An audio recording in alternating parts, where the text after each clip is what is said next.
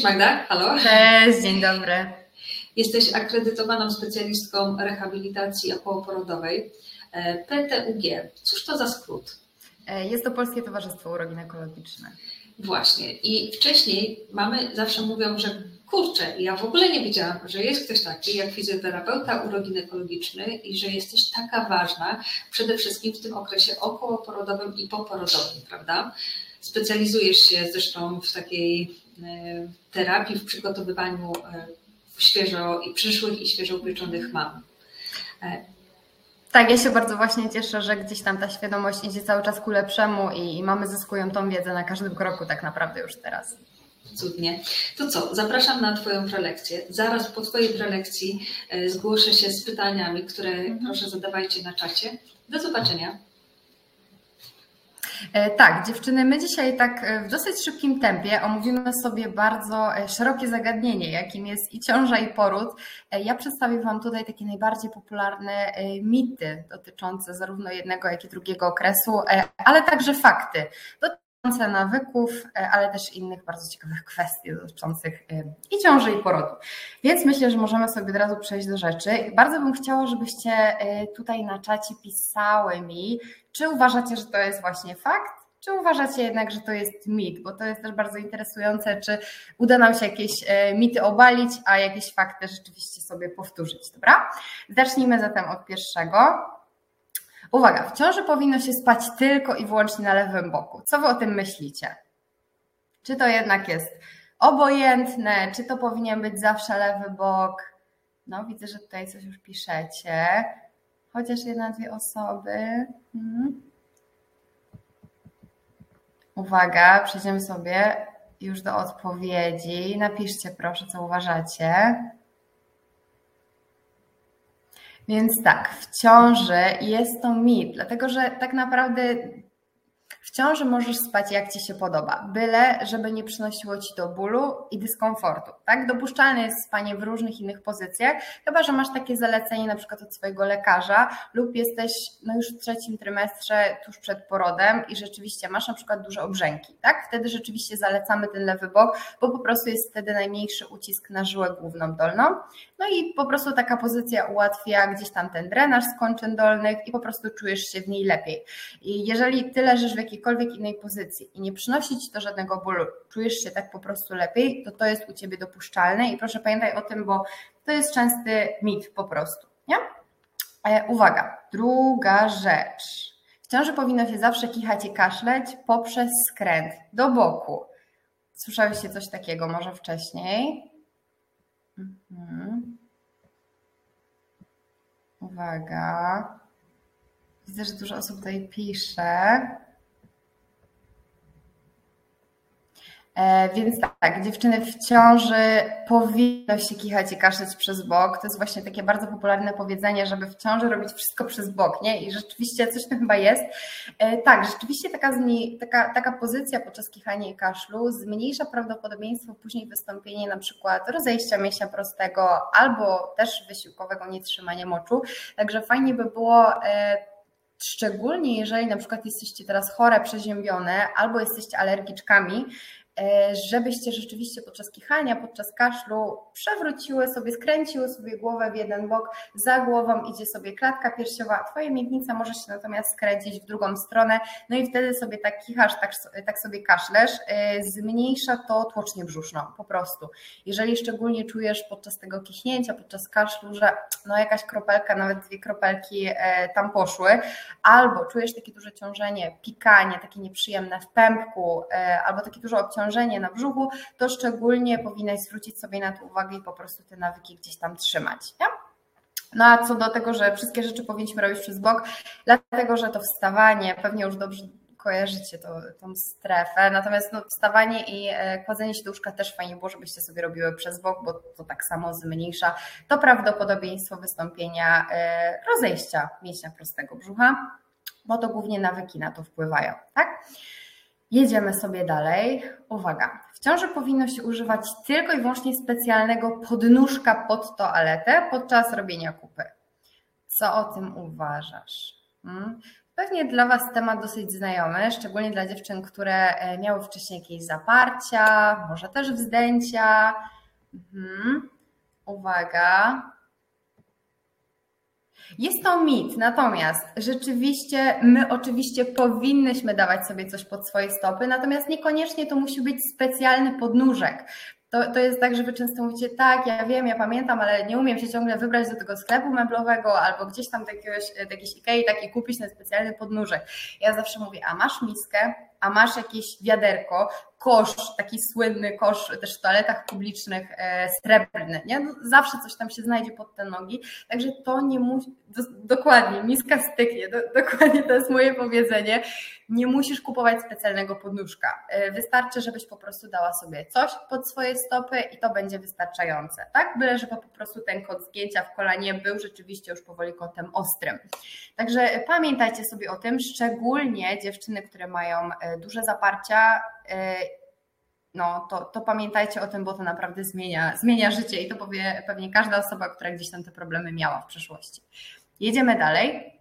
Ja podkładam miskę. No widzicie, tu się liczy kreatywność, tak? E, w ciąży nie powinno się uprawiać aktywności fizycznej. Hmm? No tutaj myślę, że pójdzie nam dosyć gładko. Więc oczywiście dziewczyny, jest to mit. Ta regularna aktywność e, fizyczna poprawia bardzo zdrowie fizyczne, no i też psychiczne jak na pewno, e, jak najbardziej w ciąży. E, natomiast rzeczywiście w każdym trymestrze, trymestrze ona jest troszeczkę inna. Pierwszy trymestr zazwyczaj jest taki trochę zachowawczy, my się jeszcze trochę o Was boimy, chcemy, żeby ta ciąża była taka pewna, żeby, żebyście Wy się też dobrze w niej czuły swobodnie i dobrze. W drugim trymestrze możemy sobie pozwolić na dosyć dużo. Tutaj ta aktywność często jest spora, szczególnie jeżeli wcześniej byłyście bardzo, bardzo aktywne, byłyście fitnesskami, to naprawdę w tym drugim trymestrze wy się zazwyczaj czujecie dosyć dobrze. Więc my sobie możemy pozwolić na dosyć dużo, natomiast rzeczywiście trzeci trymestr, y, ja głównie tutaj lubię się skupiać już na rozluźnianiu. Jeżeli mamy jakieś konkretne problemy, typu rozejście, typu nietrzymanie moczu, nie wiem, osłabiony któryś mięsień, to oczywiście wplatamy sobie jakieś tam wzmacnianie. Dokładnie, to też zależy od y, zaleceń lekarza, oczywiście tutaj się zgadzam absolutnie. Y, natomiast rzeczywiście trzeci trymestr już fajnie by było, żebyście ciało sobie otwierały, żebyście ciało rozluźniały, no i generalnie na tym się skupiamy, tak? Czasami rzeczywiście macie zalecenie, żeby aktywności fizycznej nie uprawiać i tu głównie mamy do czynienia ze skracającą się szyjką, generalnie z ryzykiem tego porodu przedwczesnego. Jeżeli Wy rzeczywiście usłyszycie coś takiego od lekarza, no to gdzieś tam trzeba się na tym zatrzymać, ale i tak możliwe, że jakieś tam czy to ćwiczenia rozluźniające, otwierające ciało, później pod sam koniec ciąży jak najbardziej tak gdzieś tam zalecamy, tak?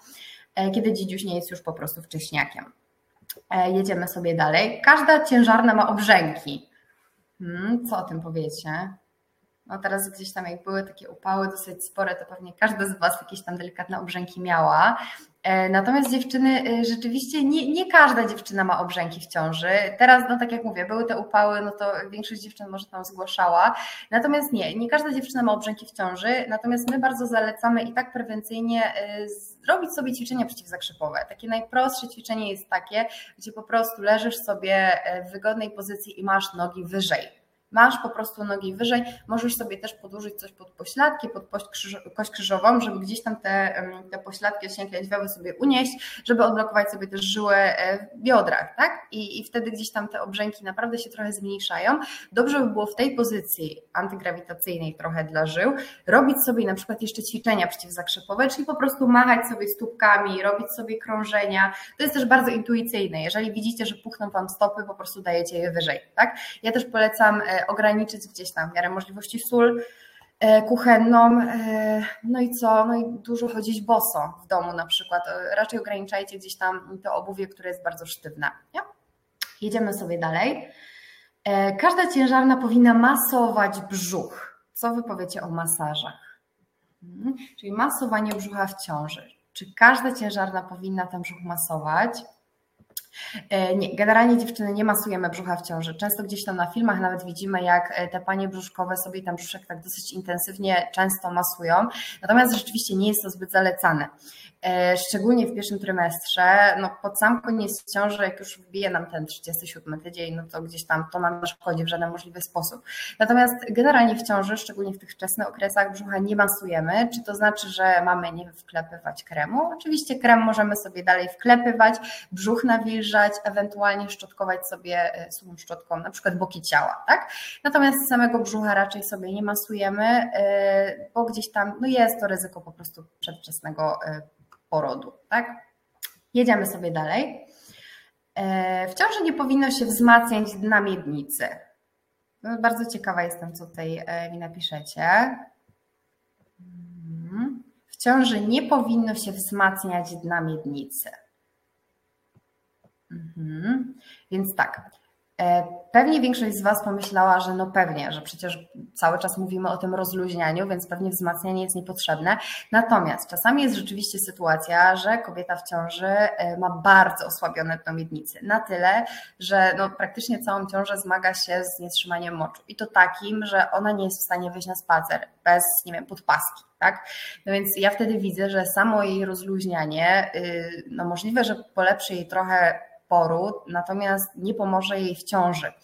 Jeżeli jest sytuacja, że jest ona jeszcze przed 32 tygodniem ciąży, to my możemy jeszcze chwilę to dno miednicy powzmacniać albo chociaż popracować nad funkcją.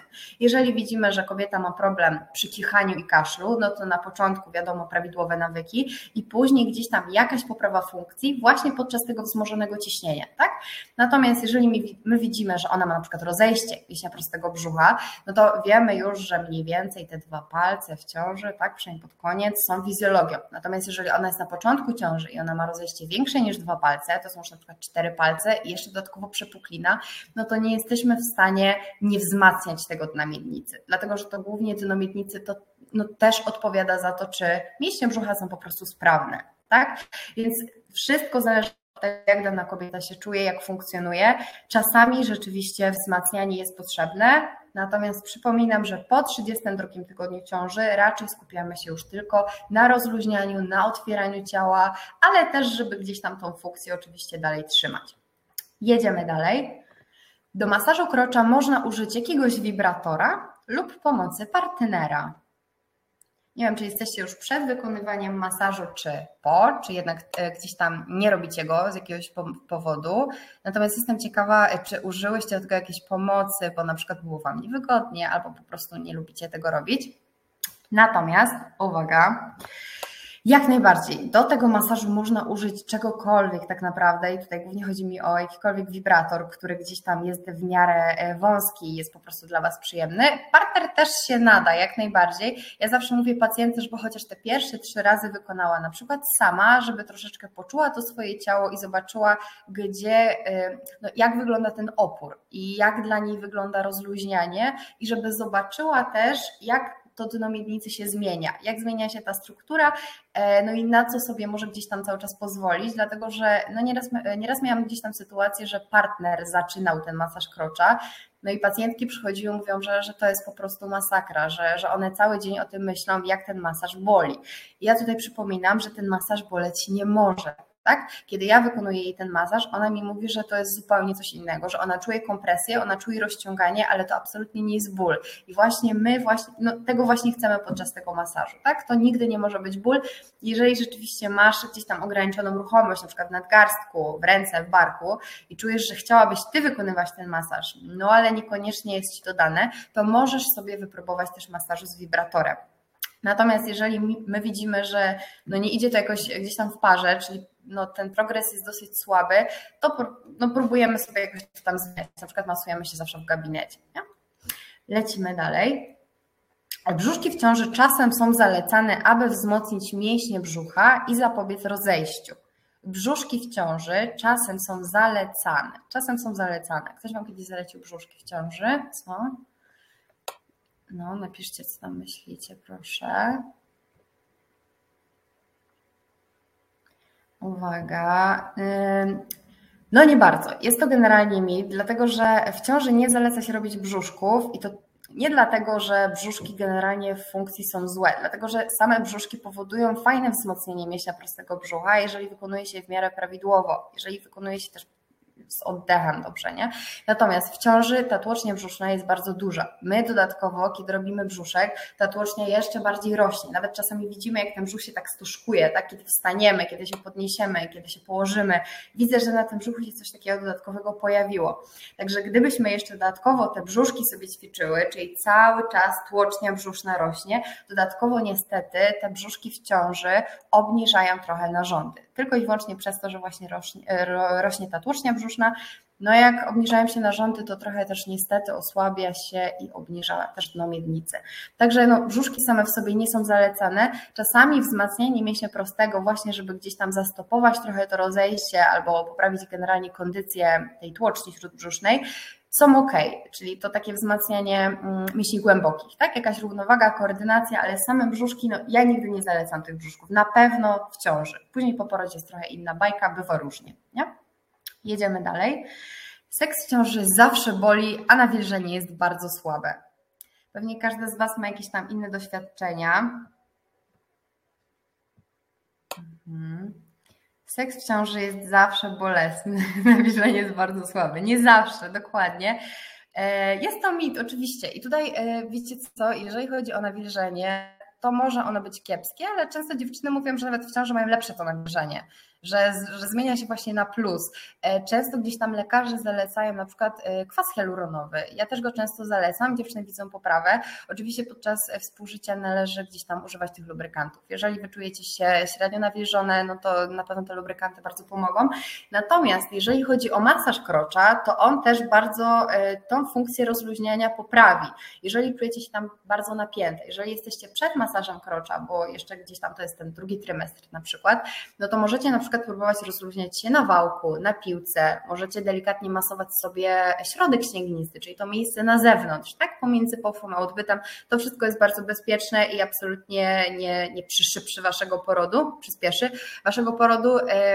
Także jak najbardziej można sobie gdzieś tam działać, można sobie pomagać i, i to, to działa po prostu. Tak? Nie wszystkie dziewczyny mają, mają problem zawsze. Jedziemy dalej. E, podczas porodu szybki oddech górną klatką piersiową pomaga na przykład gaszenie świeczek. Czy to jest ten oddech, nie? Albo. Mhm. No, jak myślicie, że już. Mhm. Tak, dokładnie. E, więc tak, stara szkoła położnictwa oczywiście uczyła tego, że to takie gaszenie świeczek Pomaga. W różnych możliwościach, w sensie tam było, że pomaga e, przyspieszyć troszeczkę, że trochę zmniejsza e, bóle podczas skurczy, tak? Chyba coś takiego było. Natomiast no, my już wiemy, że głównie to oddech przeponowy rozluźnia podczas porodu. To, to oddech przeponowy jest tutaj guru nad wszystkimi pozostałymi oddechami. To głównie oddech przeponowy jest odpowiedzialny za to, że Was mniej boli, że skurcz jest dalej bardzo efektywny, ale mniej dla Ciebie bolesny. I to głównie chyba o to nam chodzi, prawda? Dlatego, że bez skurczy też nie byłoby mm, porodu efektywnego efektywnego. Także no my głównie zalecamy ten oddech przeponowy, żeby się go po prostu uczyć całą ciążę, żeby później podczas porodu też nie było dla Was problemem. Czasami rzeczywiście jest tak, że położna, która jest bardzo doświadczona i im też ufamy oczywiście podczas porodu, zaleca ten oddech, e, czyli gaszenie świeczek. Jeżeli jest to jakaś tam, no nie wiem, indywidualna kwestia, sytuacja akurat tego wymaga, no to możliwe, że akurat to będzie potrzebne i ona później Wam to wytłumaczy, dlaczego to jest potrzebne.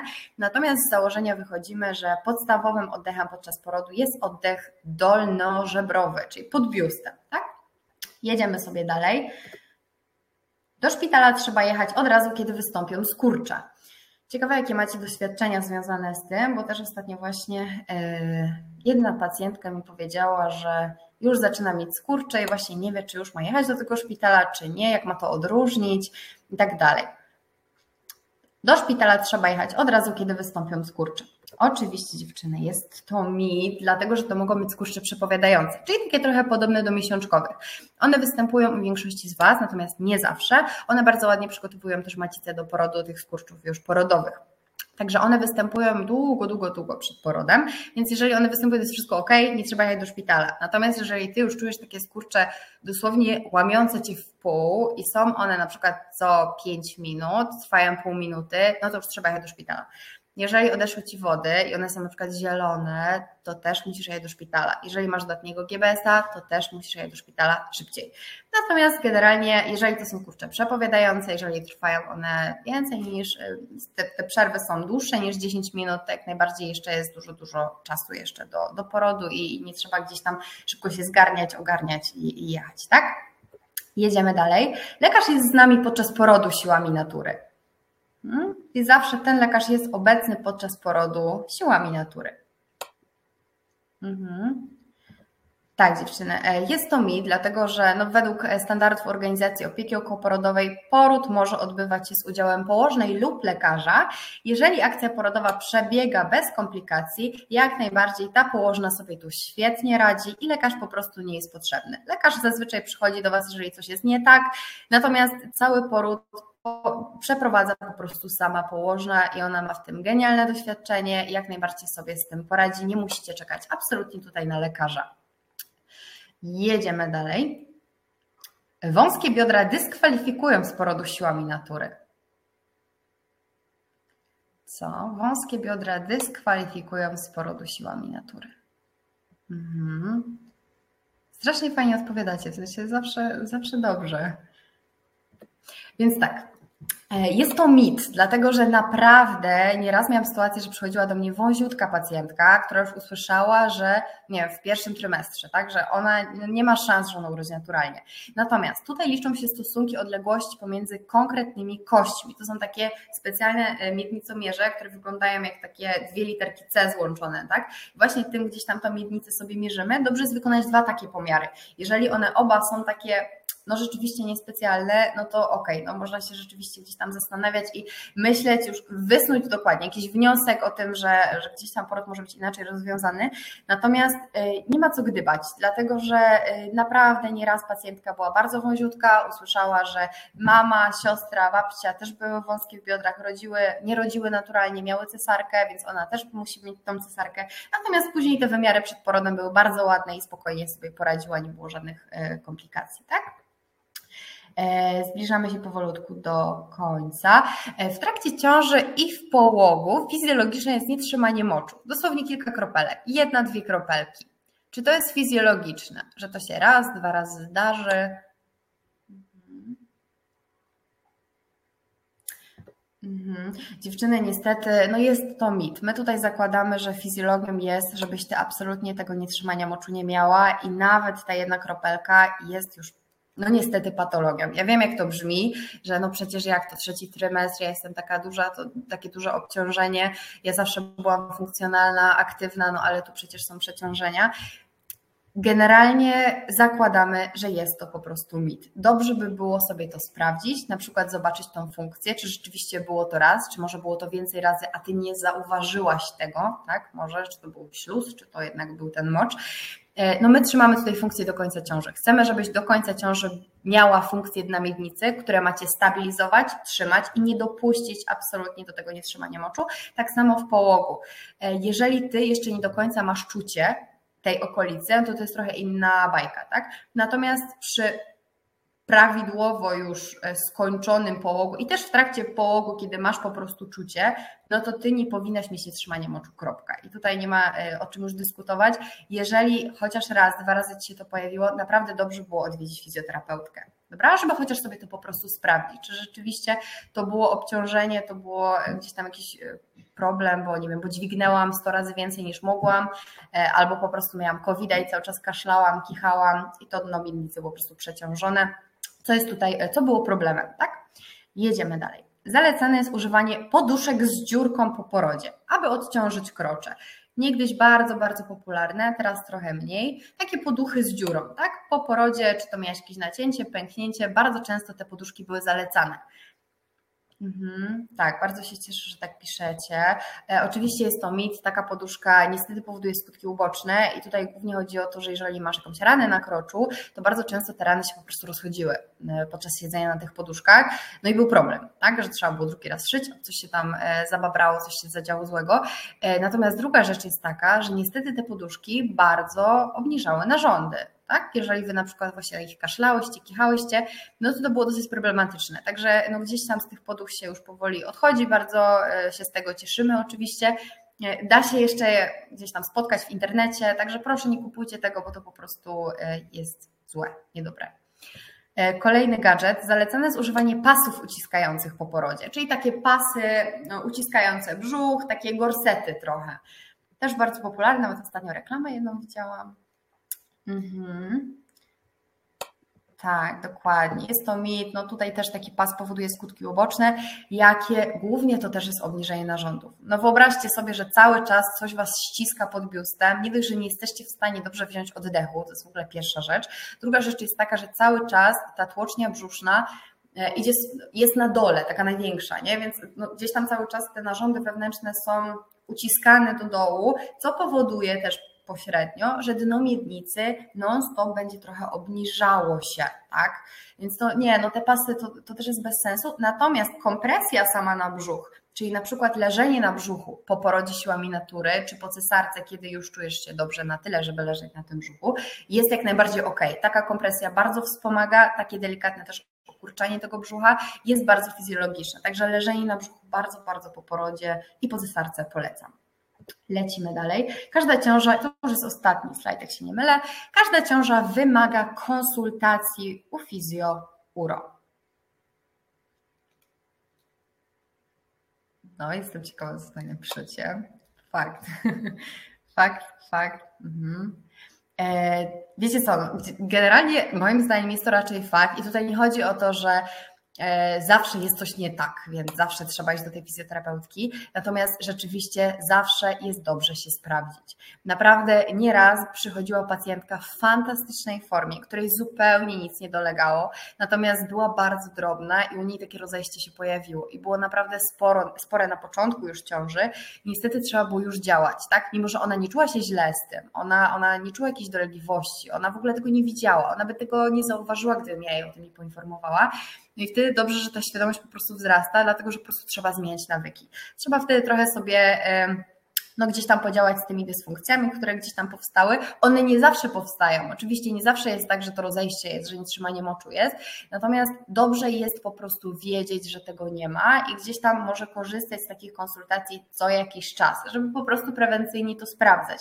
A jeżeli nawet dalej nic nie wychodzi, prostu Twoja ciąża jest totalnie ekstra, super, żadnej dysfunkcji, żadnego problemu, no to tylko się cieszyć. Natomiast zawsze też można wprowadzić na przykład ćwiczenia, które będą pomagały Ci utrzymać tą kondycję, tak? Że to rozejście nie pojawi się też za miesiąc, za dwa, za trzy, że to nietrzymanie moczu też się nie pojawi, że Ty cały czas wiesz, jakich nawyków, jakie nawyki trzymać, że wiesz, żeby powoli już otwierać ciało, żeby być aktywna i tak dalej.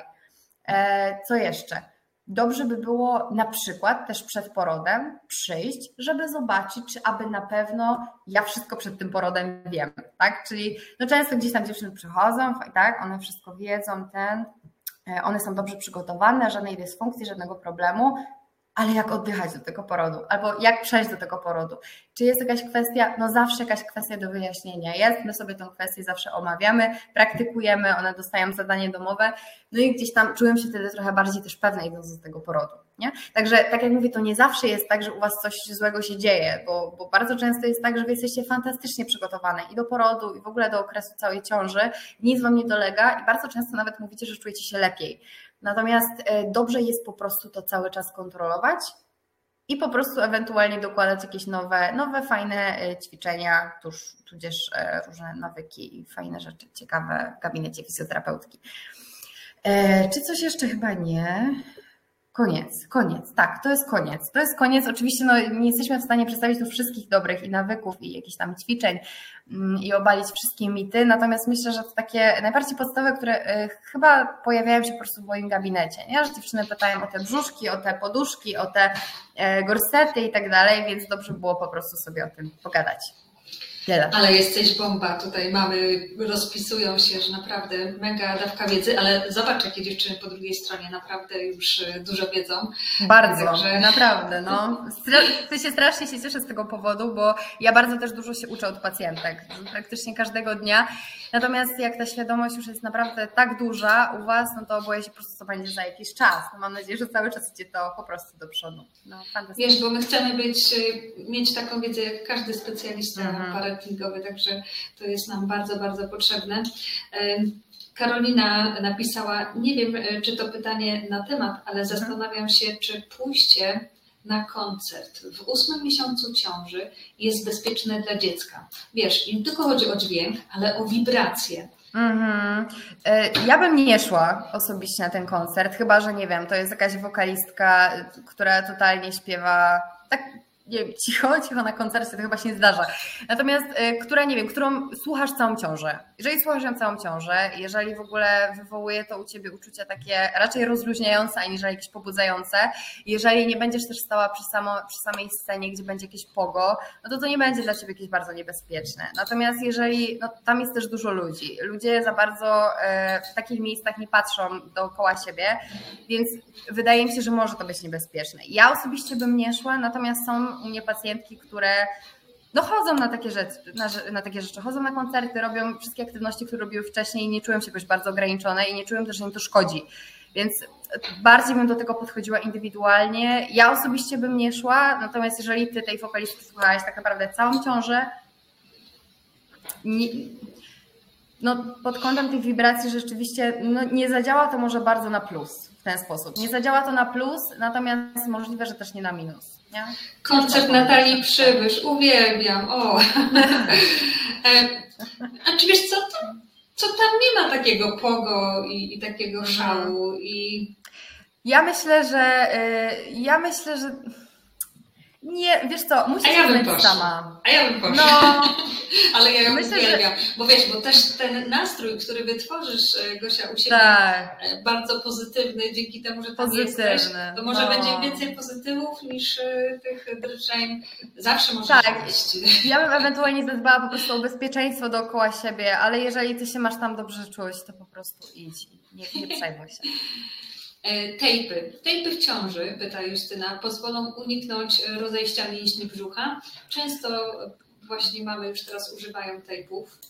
Tak, e, tejpy raczej, w sensie same tejpy, niestety to nie są takie magiczne plastry, które tak. zadziałają, że nagle tego rozejścia nie będzie albo że się go pozbędziemy. Natomiast mhm. tak, tejpy bardzo pomagają. My wciąż używamy raczej tych tejpów e, hipoalergicznych, które nie wywołują u Was jakichś tam żadnych reakcji alergicznych. Natomiast jeżeli kobieta ma wprowadzone fajne zasady ergonomii, jeżeli ma wprowadzone ćwiczenia, terapię manualną i konsultacje gdzieś tam na przykład co miesiąc, co trzy tygodnie, to tejpy bardzo pomagają, bo bardzo często Was korygują. Wy, jeżeli e, przejdziecie do takiej mocnej postawy przy to pochylenia miednicy, wywalicie ten brzuszek tak bardzo do przodu, to Was po prostu tejpy delikatnie pociągną. Więc rzeczywiście one często korygują, one pomagają, natomiast jest to raczej dodatek zawsze do terapii. E, a sesja w grocie solnej z misami i z gongami w ciąży, tam też są wibracje. Myślę, że myślę, że w porządku, jak najbardziej. No, jeżeli, jeżeli w sensie dobrze się czujesz w takich miejscach, to absolutnie ci to nie zaszkodzi jak, no, jak najbardziej. Koncert to bardziej chodziło o to, że te dźwięki są po prostu bardzo wysokie, tak? E, natomiast no, nie, no raczej bym tego nie przeżywała, że coś się stanie. Nie, absolutnie. A kiedy rozpocząć e, masaż krocza? Bardzo fajnie nam to wyjaśniłaś w prezentacji. E, masaż krocza rozpoczynamy zazwyczaj w 36 tygodniu ciąży. Jeżeli nie masz żadnych przeciwwskazań do tego masażu, to czasami rozpoczynamy nawet w 34, szczególnie u dziewczyn, które wcześniej miały e, bolesne stosunki, więc no wiemy, że to krocze było wcześniej napięte, było problematyczne, no to zaczynamy czasami wcześniej, oczywiście wtedy raczej musisz mieć tą zgodę lekarza. Natomiast jeżeli jest wszystko fizjologicznie, jest, idzie wszystko w swoim fajnym tempie, to raczej 36 tydzień to jest wystarczająco dużo czasu. E, ja jeszcze mam do Ciebie multum pytań, e, ale jeśli pozwolisz, to prześlę Ci je w formie takiej Jasne. pisemnej. Poproszę o odpowiedź w formie pisemnej, chyba że chciałabyś jeszcze coś ważnego dodać na koniec. Nie, myślę, że e, możemy sobie właśnie tak podpowiadać. Ja w formie pisemnej postaram się na wszystko obszernie podpowiadać. Tak, a naprawdę pytania są hardkorowe, bo też na przykład Agnieszka pyta o cięcie krącza, dlaczego jest zalecane, co zrobić, by nie mieć. Każda z nas będzie czytać tutaj również te odpowiedzi i klikać i linkować się do Ciebie, by poznać Cię tutaj również z tej socialowej strony. Bardzo dziękuję. Super spotkanie. Dzięki śliczne. Dziękuję Wam bardzo. Do zobaczenia wszystkim.